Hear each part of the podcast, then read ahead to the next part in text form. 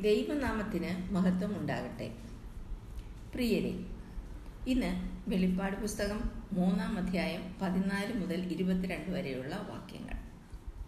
ഏഴാമത്തെ സഭയായ ലവോദിക്ക സഭയെക്കുറിച്ചാണ് ഇന്നത്തെ വേദഭാഗത്ത് നാം കാണുന്നത്.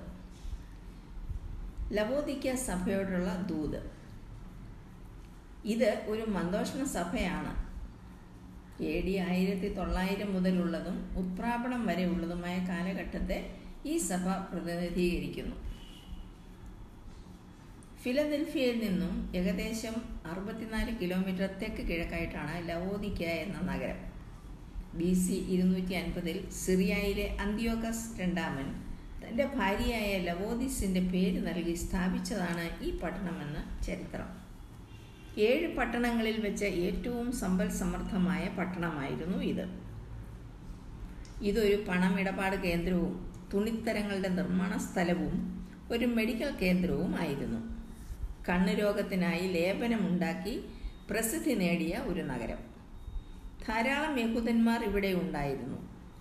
എ ഡി അറുപത്തി ഒന്നിലെ ഭൂകമ്പത്തിൽ ഈ പട്ടണം നശിച്ചുവെങ്കിലും സ്വന്തം പണം കൊണ്ട് അതേ വർഷം തന്നെ നഗരം പുനർനിർമ്മിച്ചു. അത്രയ്ക്ക് ധനസമൃദ്ധമായിരുന്നു ലവോദിക്ക. പൗലോസ് സഫോസ്തോലന്റെ എഫേസോസിലെ പ്രവർത്തന കാലത്ത് എപ്പഫ്രാസ് മുഖാന്തരം ലവോദിക്കയിൽ സഭ രൂപം കൊണ്ടു എന്നാണ് വിശ്വസിക്കുന്നത്. പതിനാലാം വാക്യം മുതൽ ലവോദിക്ക സഭയോടുള്ള ദൂത് തുടങ്ങുന്നു. പതിനാലാം വാക്യം. ലവോദിക്കയിലെ സഭയുടെ ദൂതൻ എഴുതുക വിശ്വസ്തനും സത്യവാനുമായ സാക്ഷിയായി ദൈവ സൃഷ്ടിയുടെ ആരംഭമായ അമേൻ എന്നുള്ളവൻ അരളി ചെയ്യുന്നത്. ഉയർത്തെഴുന്നേറ്റ കർത്താവ് തന്നെ തന്നെ ഇവിടെ വെളിപ്പെടുത്തുന്നത് രണ്ട് വാക്കിലാണ്. ഒന്നാമത്തേത് വിശ്വസ്തനും സത്യവാനുമായ സാക്ഷി. രണ്ടാമത്തേത് ദൈവസൃഷ്ടിയുടെ ആരംഭമായ ആമേൻ. കർത്താവ് വിശ്വസ്തനും സത്യവാനുമായ സാക്ഷിയാണ്. പത്തൊൻപതാം അധ്യായം പതിനൊന്നാം വാക്യത്തിലും വെള്ളക്കുതിരപ്പുറത്തിരിക്കുന്നവന്റെ പേർ പറഞ്ഞിരിക്കുന്നത് വിശ്വസ്തനും സത്യവാനും എന്നാണ്. മാത്രമല്ല അവൻ സത്യം പറയുന്നവനും സാക്ഷ്യം പറയുവാൻ ഏറ്റവും പ്രാപ്തനുമാണ്. അവൻ സകല സൃഷ്ടിയുടെയും കാരണഭൂതനും സകല സൃഷ്ടിയും അവൻ മുഖാന്തരം ഉളവായതുമാണ്. ആമേൻ എന്നത് കർത്താവിന്റെ മാറ്റമില്ലാത്ത സത്യത്തിന്റെ അവസ്ഥയെയും തെറ്റിപ്പോകാത്ത സ്വഭാവത്തെയും കുറിക്കുന്നു. താൻ തന്നെയാണ് സകലത്തിന്റെയും സൃഷ്ടാവ് എന്ന് ലവോദിക്ക സഭയോട് പറയുന്നു കർത്താവ്. ഭൂമിയുടെ ഉൽപ്പത്തിക്ക് മുൻപേ നിയമിക്കപ്പെട്ടവൻ. പതിനഞ്ചാം വാക്യം. ഞാൻ നിന്റെ പ്രവൃത്തി അറിയുന്നു. നീ ഉഷ്ണവാനുമല്ല ശീതവാനുമല്ല. ശീതവാനോ ഉഷ്ണവാനോ ആയിരുന്നു എങ്കിൽ കൊള്ളായിരുന്നു. ഈ സഭയെ ഒരു വിധത്തിലും പ്രശംസിക്കുന്നില്ല കർത്താവ്. ഇവിടെയും ഞാൻ നിന്റെ പ്രവൃത്തി അറിയുന്നു. എന്നാൽ നിനക്ക് പ്രശംസിക്കാൻ തക്ക ഒരു കാര്യവും കാണുന്നില്ല. എന്ന് തന്നെയുമല്ല കുറ്റാരോപണം നടത്തുവാൻ വളരെ ഉണ്ട് ദാനം. ഏഴ് സഭകളിലും വെച്ച് ഏറ്റവും കുറ്റാരോപിത സഭയാണ് ലവോദിക്ക സഭ എന്ന് കാണാം. അതായത് ഉഷ്ണവാനുമല്ല ശീതവാനുമല്ല എന്ന അവസ്ഥ. അപ്പസ്തല പ്രവർത്തികൾ പതിനേഴാം അധ്യായം പതിനാറാം വാക്യത്തിൽ പൗലോസിന് അഥേനയിലെ ബിംബങ്ങൾ കണ്ട് മനസ്സിന് ചൂടുപിടിച്ച അവസ്ഥയുണ്ടായി എന്ന് നാം വായിക്കുന്നു.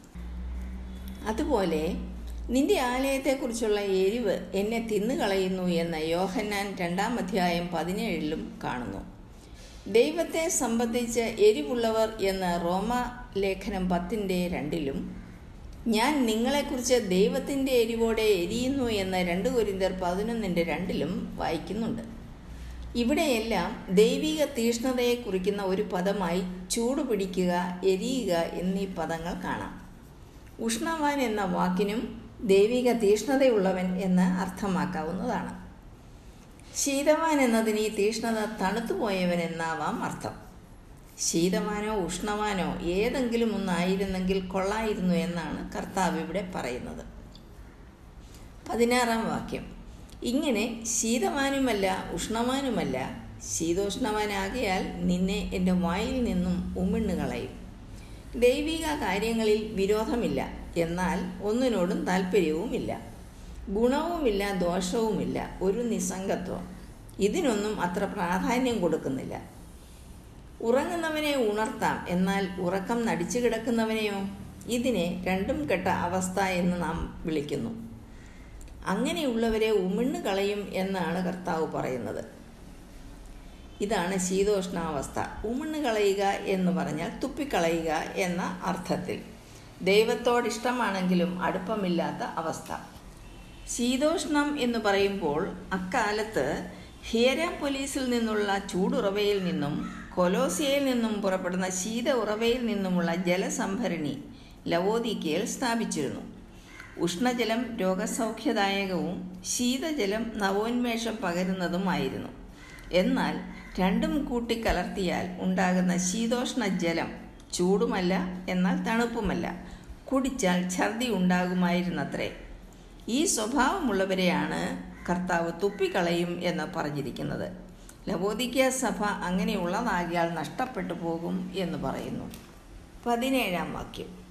ഞാൻ ധനവാൻ സമ്പന്നനായിരിക്കുന്നു. എനിക്കൊന്നിനും മുട്ടില്ല എന്ന് പറഞ്ഞുകൊണ്ട് നീ നിർഭാഗ്യനും അരിഷ്ടനും ദരിദ്രനും കുരുടനും നഗ്നനുമെന്ന് അറിയാതിരിക്കയാൽ. ധനവാൻ തന്റെ ധനത്തിൽ പ്രശംസിക്കരുത് എന്ന വചനം മറന്നുകൊണ്ടുള്ള ഒരു ആത്മപ്രശംസയാണ് ഇവിടെ നാം കാണുന്നത്. എത്ര ലജ്ജാവഹം. ഒന്നിനും മുട്ടില്ലാത്ത വിധം സമ്പന്നനായിരിക്കുന്നവൻ. എന്നാൽ ധനം കൊണ്ട് സകലവും സാധിക്കുമെന്നുള്ള അഹന്ത ഉള്ളവനുമാണ്. അത് അബദ്ധവുമാണ്. ലോകപ്രകാരമുള്ള അവരുടെ ഐശ്വര്യവും ആഡംബരവും അവരെ വലിയ പരാജയത്തിലേക്കാണ് നയിച്ചത്. ലോകപ്രകാരം അവർ സമ്പന്നനായിരുന്നെങ്കിലും ആത്മീയമായി നിർഭാഗ്യവന്മാരും അരിഷ്ടന്മാരും ദരിദ്രരും കുരുടന്മാരും നഗ്നരുമായിരുന്നു. അത് അവർക്കൊട്ടും മനസ്സിലായതുമില്ല. അവർ ഈ ആയുസ്സിൽ മാത്രം പ്രത്യാശ വെച്ചവരായിരുന്നു എന്ന് കാണാം. ബാങ്കിംഗ് വ്യവസായത്തിലും വില കൂടിയ തുണി വ്യവസായത്തിലും മരുന്ന് നിർമ്മാണത്തിലും പ്രശസ്തിയോടൊപ്പം ധനവും നേടിയ ലവോദിക്കയിലെ ജനങ്ങൾ ഭൗതിക ആഡംബരങ്ങളിൽ മുങ്ങിപ്പോയി. അവിടുത്തെ സഭയും ഈ ലോകമോഹങ്ങളിൽ മയങ്ങി. ദൈവവിഷയമായി മാത്രം അവർ സമ്പന്നരായില്ല. ആത്മീയ ദർശനം അവർ നഷ്ടപ്പെടുത്തി. അതുകൊണ്ടാണ് അവരെ കുരുടർ എന്ന് വിളിക്കുന്നത്. കണ്ണുണ്ടായിട്ടും കുരുടന്മാരായവർ.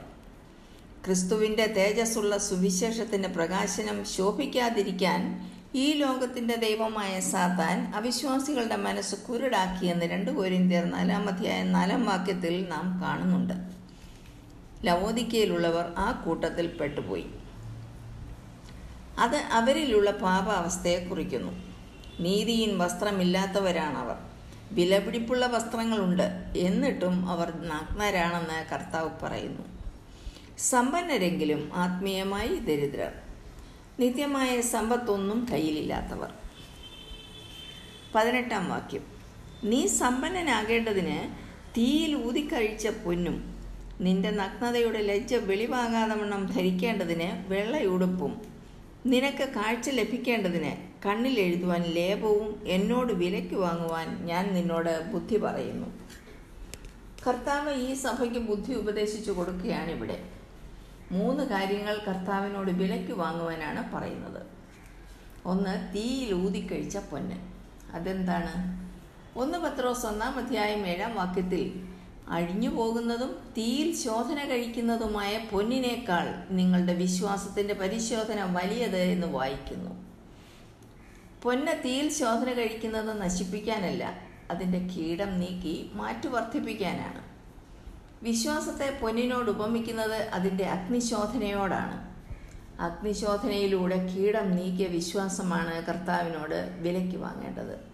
അത് കർത്താവിലുള്ള വിശ്വാസമാണ്. പൊന്ന് യേശുക്രിസ്തുവിൽ കൂടി ലഭിക്കുന്ന ദൈവിക നീതിയെ കുറിക്കുന്നു. ആ പൊന്നാണ് അവരെ ആത്മീയ സമ്പന്നതയിലേക്ക് നയിക്കുന്നതെന്നും പറഞ്ഞിരിക്കുന്നു. രണ്ടാമതായി വെള്ളയുടുപ്പ്. സർദി സഭയെക്കുറിച്ചുള്ള ദൂത് നാം പഠിച്ചപ്പോൾ ആ സഭയിൽ ഉടുപ്പ് മലിനമാകാത്ത കുറച്ചുപേർ ഉണ്ടെന്നും അവർ യോഗ്യന്മാരായതിനാൽ വെള്ളയുടുപ്പ് ധരിച്ചുകൊണ്ട് എന്നോടുകൂടെ നടക്കുമെന്നും നാം പഠിച്ചു. ജയിക്കുന്നവരാണ് വെള്ളയുടുപ്പ് ധരിക്കുന്നത്. വെള്ള സ്വർഗത്തിന്റെ നിറവും വിശുദ്ധിയെ കുറിക്കുന്നതുമാണ്. റോമ സാമ്രാജ്യത്തിൽ വിജയം ആഘോഷിക്കുമ്പോൾ അവർ വെള്ളവസ്ത്രം ധരിച്ചിരുന്നു എന്ന് ചരിത്രം പറയുന്നു. ഇവിടെ രക്താംബരം പോലെ കഠിനമായ അവരുടെ പാപം നീങ്ങി ഹിമം പോലെ വെളുപ്പിക്കുന്ന വീണ്ടെടുപ്പിന്റെ ലക്ഷ്യമായ വസ്ത്രമാണ് ഈ വെള്ളയുടുപ്പ്. ഇത് കർത്താവിങ്കിൽ നിന്നും മാത്രമേ ലഭിക്കുന്നുള്ളൂ. തങ്ങളുടെ പാപപ്രവൃത്തികൾ മൂലമുള്ള നഗ്നത മറയ്ക്കേണ്ടതിന് ക്രിസ്തുവിനോട് വെള്ളയുടുപ്പ് ചോദിച്ചു വാങ്ങണം എന്ന് പറയുന്നു. തങ്ങളുടെ പാപം പോക്കി തങ്ങളെ വിശുദ്ധീകരിക്കണമേ എന്ന ആഗ്രഹത്തോടെ കർത്താവിങ്കിലേക്ക് അവർ അടുത്തു വരണം എന്ന അർത്ഥം. മൂന്നാമതായി കണ്ണിൽ എഴുതുവാൻ ലേപം. ലവോദിക്കയിൽ നിർമ്മിക്കുന്ന നയനലേപനം നയനരോഗങ്ങൾക്ക് സിദ്ധ ഔഷധമായിരുന്നു എങ്കിലും അവരുടെ കണ്ണുകൾ തിമിരം ബാധിച്ച് കാഴ്ചയില്ലാതായി.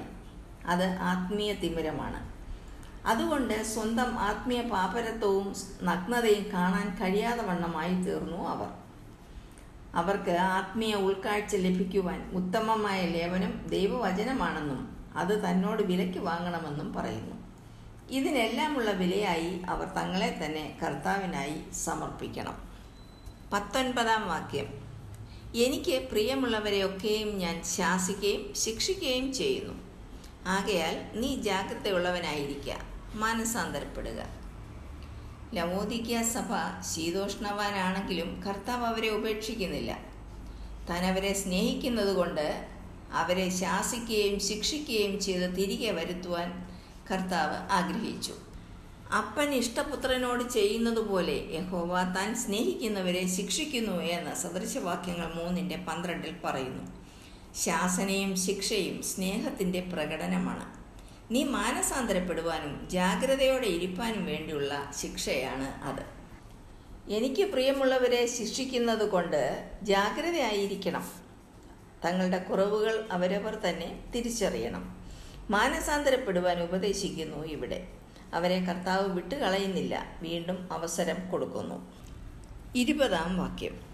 ആരെങ്കിലും എന്റെ ശബ്ദം കേട്ട് വാതിൽ തുറന്നാൽ ഞാൻ അവന്റെ അടുക്കൽ ചെന്ന് അവനോടും അവൻ എന്നോടും കൂടെ അത്താഴം കഴിക്കും. തുടർന്ന് കർത്താവിന്റെ ഒരു അസാധാരണ ശബ്ദം നാം കേൾക്കുന്നു. ഞാൻ വാതിൽക്കൽ നിന്നും മുട്ടുന്നു. ആരെങ്കിലും തുറന്നാൽ ഞാൻ ഉള്ളിൽ വരും.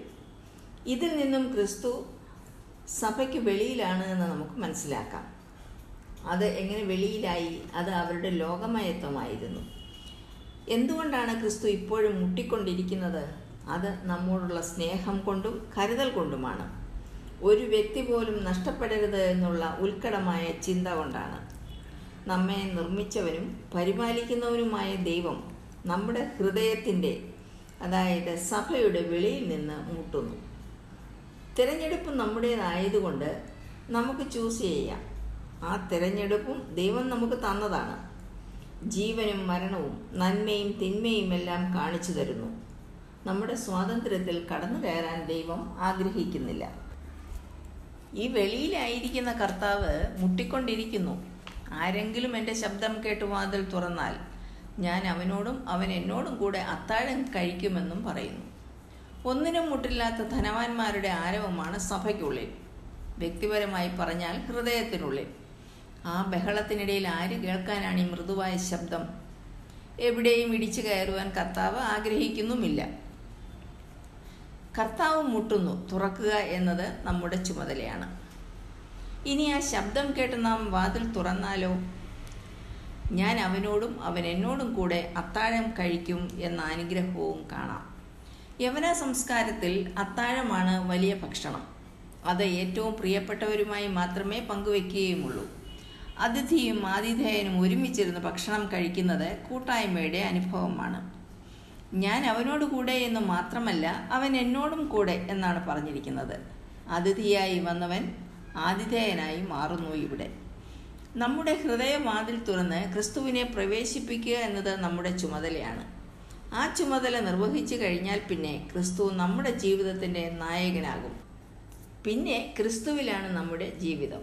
രക്ഷയുടെ അനുഭവത്തിലേക്ക് വന്ന ദൈവമക്കളുടെ ജീവിതം കർത്താവ് ഏറ്റെടുക്കുകയാണ്. ഇരുപത്തിയൊന്നാം വാക്യം. ജയിക്കുന്നവന് ഞാൻ എന്നോടുകൂടെ എന്റെ സിംഹാസനത്തിൽ ഇരിപ്പാൻ വരം നൽകും. ഞാനും ജയിച്ച് എന്റെ പിതാവിനോടുകൂടെ അവന്റെ സിംഹാസനത്തിൽ ഇരുന്നതുപോലെ തന്നെ. പ്രതിഫലവും തുടർന്ന് പറയുകയാണ് കർത്താവ്. ജയിച്ചാൽ എന്റെ സിംഹാസനത്തിൽ എന്നോടുകൂടെ ഇരുത്തും. താനും ജയിച്ച് തന്റെ പിതാവിനോടുകൂടെ ഇരുന്നതുപോലെ. യേശു ഇപ്പോൾ ഇരിക്കുന്നത് പിതാവിന്റെ സിംഹാസനത്തിലാണ്. ശത്രുക്കളെ തന്റെ പാതപീഠമാക്കുവോളം ആ സിംഹാസനത്തിൽ മനുഷ്യർക്ക് പ്രവേശനമില്ല. ശത്രുക്കളെ പാതപീഠമാക്കി ഒടുക്കത്തെ ശത്രുവായ മരണത്തെ ജയിക്കുമ്പോൾ ക്രിസ്തു തന്റെ സിംഹാസനം സ്ഥാപിക്കും. അതിലായിരിക്കും നാം ഇരിക്കുന്നത്. സമയപ്രകാരം ലവോദിക്ക സഭ ഇപ്പോഴത്തെ സഭകളെയാണ് കുറിക്കുന്നത്. ചരിത്രത്തിന്റെ പരിസമാപ്തിക്ക് മുൻപായി സംഭവിക്കുന്ന യുദ്ധങ്ങളും പകർച്ചവ്യാധികളും ഭൂകമ്പം പ്രളയം വരൾച്ച മുതലായ പ്രകൃതി ദുരന്തങ്ങളും എല്ലാം തന്നെ സമാധാനപൂർണമായ പുതിയ മിശിഹായുഗത്തിന്റെ പിറവിയുടെ നൊമ്പരങ്ങളാണ്. എന്നാൽ ആ നൊമ്പരങ്ങൾ നാം പ്രതീക്ഷിക്കുന്നതിലും അപ്പുറമായിരിക്കുമെന്ന് വെളിപ്പാട് പുസ്തകത്തിൽ തുടർന്നുള്ള അധ്യായങ്ങളിൽ നാം കാണുന്നു. ഇതുവരെ നാം പഠിച്ച ഏഴ് ദൂതുകളും ഓരോ പ്രത്യേക സഭയ്ക്കുള്ള പ്രത്യേക ദൂതുകൾ മാത്രമല്ല പിന്നെയോ എല്ലാ ദൂതുകളും എല്ലാ ഏഴ് സഭയ്ക്കും ഉള്ളതാണ്. മാത്രമല്ല അത് സാർവത്രിക സഭയ്ക്കും ഉള്ളതാണ്. ഇത് നമുക്കും അനുഭവമാണ്. ഇപ്പോഴത്തെ സമയം അങ്ങനെയാണ് നമ്മെ മനസ്സിലാക്കിക്കുന്നത്. ഇത് സഭകളുടെ ആത്മീയ പരിപോഷണത്തിനുള്ളതാണ്. ഓരോ സഭയെയും അലട്ടുന്ന പാപശീലത്തെ മനസ്സിലാക്കി ഏറ്റുപറഞ്ഞുപേക്ഷിക്കുന്നതിനുള്ള മുന്നറിയിപ്പാണിത്. പാപത്തെ ഏറ്റുപറയുമ്പോൾ പ്രത്യേക പ്രതിഫലം കർത്താവ് വാഗ്ദാനം ചെയ്യുന്നു. സഭയ്ക്കുന്നതുപോലെ വ്യക്തികൾക്കും ഇത് ബാധകമാണ്. ഇരുപത്തിരണ്ടാം വാക്യം. പതിവ് പോലെ ആത്മാവ് സഭകളോട് പറയുന്നത് എന്തെന്ന് ചെവിയുള്ളവൻ കേൾക്കട്ടെ എന്ന് പറഞ്ഞുകൊണ്ട് ഈ ഏഴ് സഭകളോടുമുള്ള ദൂത് അവസാനിക്കുന്നു. തുടർന്നുള്ള ഭാഗം നാലാം അധ്യായം മുതൽ അടുത്ത ആഴ്ചയിൽ കേൾക്കാവുന്നതാണ്. ദൈവം നമ്മെ ഏവരെയും സമൃദ്ധമായി അനുഗ്രഹിക്കട്ടെ.